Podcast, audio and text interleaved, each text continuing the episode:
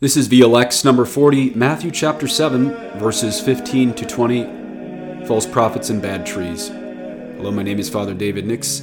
God give you his peace. Let's begin in prayer. In nomine Patris et Filii et Spiritus Sancti. Amen. God our Lord, we ask the grace that all of our intentions, actions, and operations be directed purely to the service and praise of your divine majesty. In nomine Patris et Filii et Spiritus Sancti. Amen. Our Lord says today, Beware of false prophets who come to you in sheep's clothing, but inwardly are ravenous wolves. You will recognize them by their fruits. Are grapes gathered from thorn bushes, or figs from thistles? So every healthy tree bears good fruit, but the diseased tree bears bad fruit. A healthy tree cannot bear bad fruit, nor can a diseased tree bear good fruit. Every tree that does not bear good fruit is cut down and thrown into the fire. Thus you will recognize them by their fruits. Thus are the words of the Holy Gospel. So, Lord just finished talking about false prophets, and today we're going to combine the method of St. Bruno and St. Ignatius of Loyola on that. And since everything I'm going to say is kind of important for both parts, I'm not going to give a timestamp today. So, this is for both the apophatic and the cataphatic way of prayer. But before we look at false prophets, let's see what the church fathers have to say about true prophets. Father Lapide, he's the one who conglomerates all the church fathers, he summarizes it as this quote, A prophet, therefore, is a teacher who professes the way of life and of understanding things which were not plain to others, whether he foretold future events or not. For in Hebrew, a prophet is called a seer because he sees secret and hidden things, especially such as current or future events. End quote. Again, that's from the saintly 17th century Jesuit named Father Lapide. But the founder of the Jesuits, St. Ignatius of Loyola, says that anytime you're given immediate peace, that has to be from the Holy Ghost. Satan can imitate different aspects of the spiritual life, sometimes joy, sometimes zeal, but he's not allowed to imitate peace. And thus, a real prophet's not going to get his information from a frenetic trance. A real prophet is going to live in Marian peace where he can see his own life in the life of God, where he can see his own life dwarfed by the life of God. So a real prophet's never going to be very important in his own eyes. Now, that's not to say he's not going to have to swim against the stream. He may be alone in life at times. And by your baptism, by the way, you are a priest, prophet, and king. So when I say today's VLX is to help you be a better prophet, again, this isn't leading you to some type of frenetic trance. Uh, prophecy, according to the Hebrew notion that we just got from Father Lapide, is to be able to see current events as they are in a very common sense way. So, you know, the, the prophet you know might just be an old lady who prays 20 rosaries a day and doesn't think she's someone special, but she gets what's going on in the church and she gets what's going on in the state. So today's VLX is going to be on how to use your own gift of prophecy. And that might sound like a tall order after saying a real prophet's not important in his own eyes, but the fact is this there's too much at stake right now for false humility on this topic. With all the confusion in church and state, you owe it to your family to learn the basics of discernment of spirits in an online prayer series, especially as we tackle today's Matthew 7 beware of false prophets. You don't think that was only first century or maybe the fourth century with the Arians. There were going to be false prophets in all ages of the church. And we're going to see why you have to be astute to that even today. Maybe we could even say, especially today. Now, not everybody has all the time in the world to guide their family to the right website on election news or church news, but with good mental prayer, you can be filled with the gifts of the Holy Spirit we need now, which I believe especially are counsel, understanding, and wisdom. So please pray for those. Maybe pause this video or podcast and say, Father, in Jesus' name, please send me the Holy Spirit and especially his gifts of wisdom, understanding, and counsel. Today, our Lord says, Beware of false prophets who come to you in sheep's clothing, but inwardly are ravenous wolves. Father Lapide gives us a stunning line on this. Quote, Now the sheep's clothing which these wolves put on are meant to conceal and veil their errors and heresies, first under the plea of liberty of conscience. That was written in the year 1600, liberty of conscience. Well, that's every heretic today. In 2015, an American cardinal explained he was going to get people living in sin to be able to receive Holy Communion essentially without repentance or confession. And he said, quote, If people come to a decision in good conscience, then our job is to help them move forward and to respect that. The conscience is inviolable, and we have to respect that when they make decisions, and I've always done that. End quote. Well, that might sound nice, maybe even orthodox to a few, but it's exactly as Father Lapide warned in the 1600s. The mark of a false prophet would have a call to the liberty of conscience without any reference to divine revelation. So, why am I including this in a VLX when I said I wouldn't get political in the VLX series? And it's true, I try to keep the more political stuff for a category of playlists on YouTube called Theology and Current Events. But this is important for VLX. Why? Because Jesus means today's gospel passage for today on false prophets. You have to be able to do this. So, prayer is to be able to discern the world around you too, not just to make you feel good during the day, but to get you to heaven. And that includes discerning current events around you. It's easy to picture false prophets only in times of Arius, or maybe we like to picture Monty Python in the medieval ages when people were like mean and stupid, which is kind of funny if you consider how much superstitious stuff's happening in the church right now.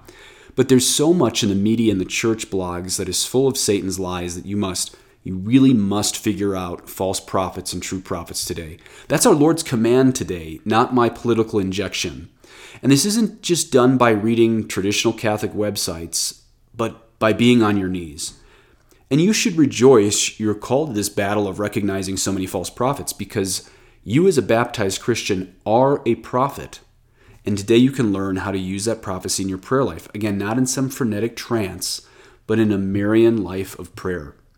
And you can't just go with your emotions and what you feel God is telling you to make yourself a prophet the church actually gives us some parameters to know we're on the right track in recognizing true prophets and false prophets. In fact, they're found right in today's gospel to tell you the truth. The first way to uncover a false prophet is very simple. A false prophet will teach against the Catholicism that the apostles taught. Very simple. Father Lapide also says heretics fake three virtues especially well one, meekness, two, simplicity, and three, piety meekness, simplicity, and piety.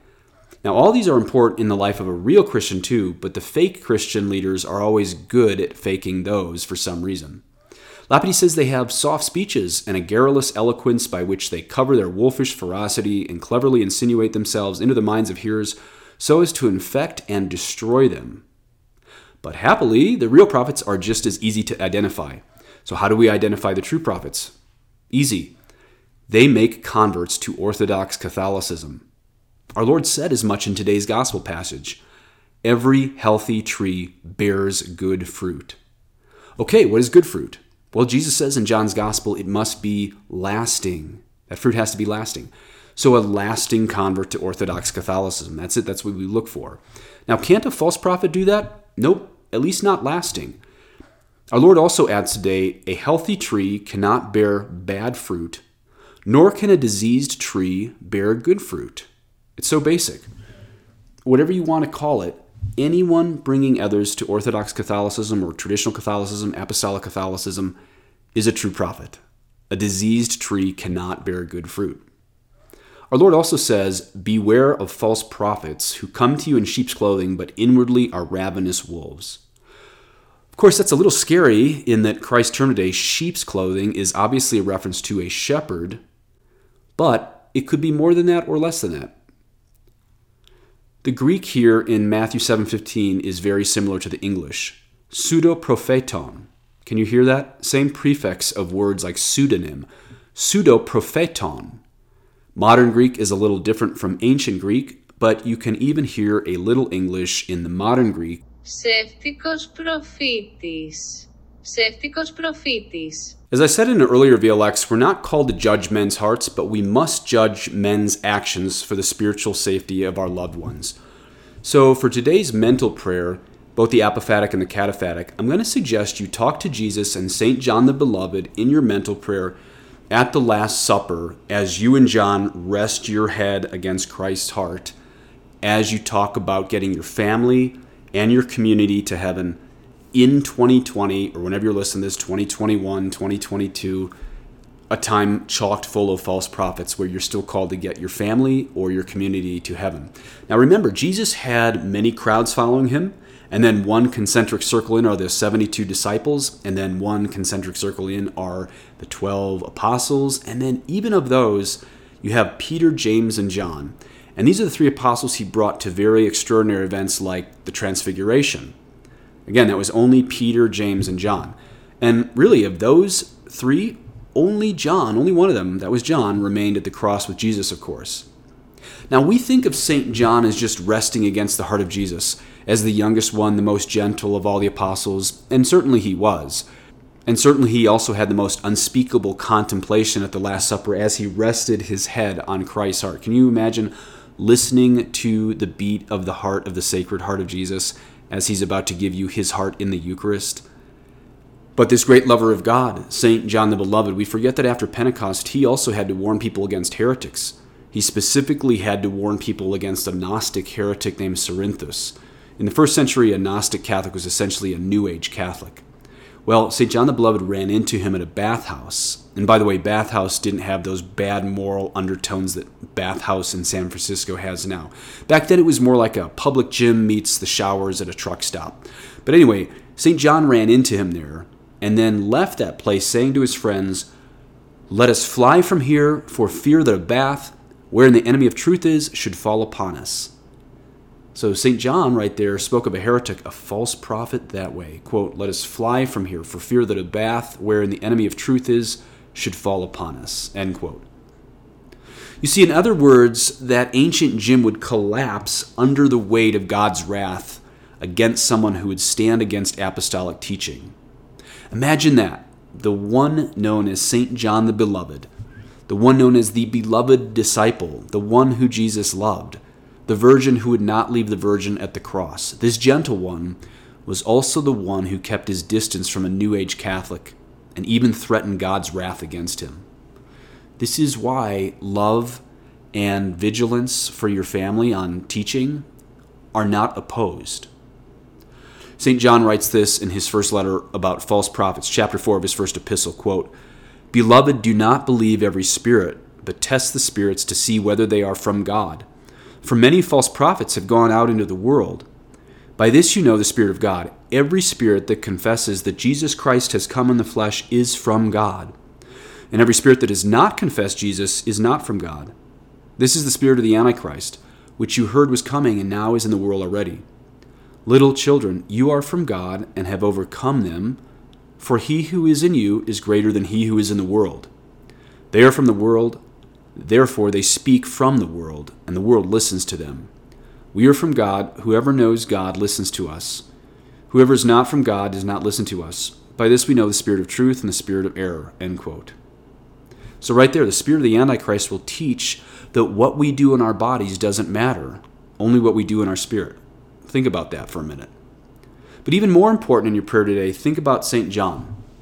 Rest on Christ's heart with him today and asking for wisdom for your salvation or the salvation of your family, or if there's any priests or nuns out there, for the salvation of your communities.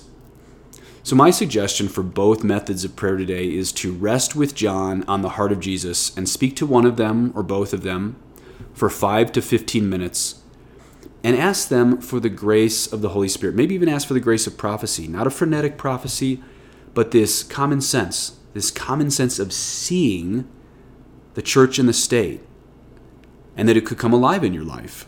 Not in some type of worrisome arrogance where you just annoy people or scrupulosity, but that Hebrew notion of prophecy to see current events and current theology in the radiant light of Christ's incarnational truth. It might leave you alone, but it will leave you in peace.